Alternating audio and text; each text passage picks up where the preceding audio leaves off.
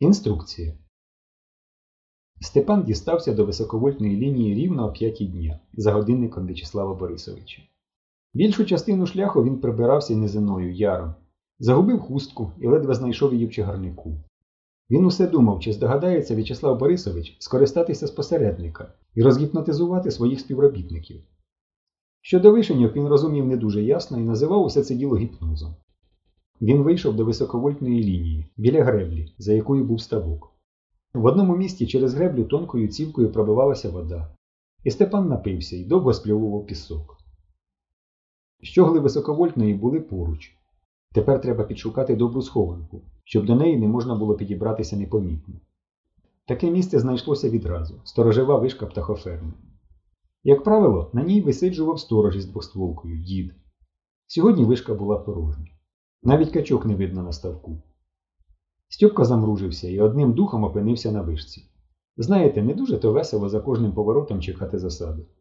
Йому скрізь уважалася засада. Але вишка була порожня. Під дашком на обгородженому дошками майданчику стояв табурет. У кутку лежав великий прілий валянець. Між дошками світилися широчезні щілини. Сиди собі на підлозі на валянці і дивись на всі. Степан так і зробив. Розгледівся довкола і нікого не помітив. Десь за будиночками сперечалися птахівниці. На шосе хурчала машина, більше нічого. Тепер він міг спокійно прочитати інструкцію портного. Перше.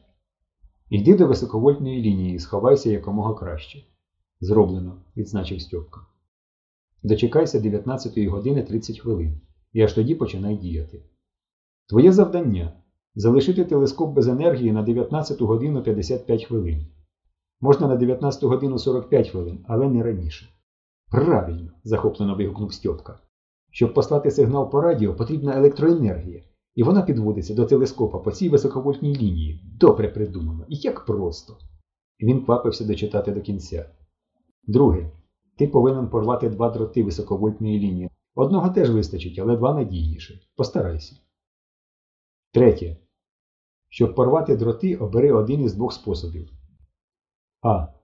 Розбий пострілами гірлянду ізоляторів на будь-якій щоглі, щоб дріт упав на землю. Стій якомога далі від лінії і обов'язково перпендикулярно до неї. Ближче, як на 50 метрів не підходь, уб'є струмом. Стій, стуливши ноги докупи. Після того, як провід упаде, відходити слід бігцем, не кваплячись, так, щоб обома ногами водночас не ступити на землю. Якщо доведеться спинитися, став ноги вкупі, підошва до підошви. Це необхідно тому, що струм піде по землі. Дві розтулені ноги, два провідники. По них піде струм і вб'є. Пам'ятай, на землі одна нога або дві ноги вкупі. Б. Другий спосіб. Біля кінцевої щогли, сільський ставок, стоїть біла халабуда, до якої спускаються дроти. Треба розбити пострілами ізолятори, до яких підходять ці дроти, на даху халабуди. Розбити дві штуки якнайближче до даху. Щогла високовольтної лінії маячила верхівкою якраз на рівні майданчика. Чотири косі металеві підпори і шість гірлянд коричневих ізоляторів, що тняно виблискували. Під щоглою стояв акуратний білий будиночок. На його дах на три високі ізоляторні колони.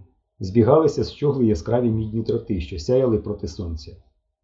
Все це господарство було як на долоні, елегантне і нове, і від нього далеко пахло металом. Щогла сріблилася алюмінієвою фарбою. Будиночок побілено, напевно, із синькою. Його двері ворота були густо зелені, і навіть плакати з черепом і блискавками мали веселий і приємний вигляд. Від будиночка збоку виходили інші три дроти, і по невисоких дерев'яних стовпах тяглися до садиби сліради. Звідсіля з вишки навіть кепський стрілець спокійно міг розтрощити ізолятори, хоч усі три. Уруру! Не уруру, а ідіот, пробурмотів Степан. Так тобі й дадуть дві години тут відсиджуватися, все одно проженуть. Він вдивлявся у лінію високовольтної передачі. Щогли й дроти, масивні зблизька, здавалися здалеку намальованими пером на зеленому папері. Сьома щогла була вища за попередні, бо дроти від неї йшли над шосе, і Стьопка пригадав, що поруч від шосе була копичка торішнього сіна, маленька, рознесена на три чверті коровами. Якщо проженуть, можна там і сховатися.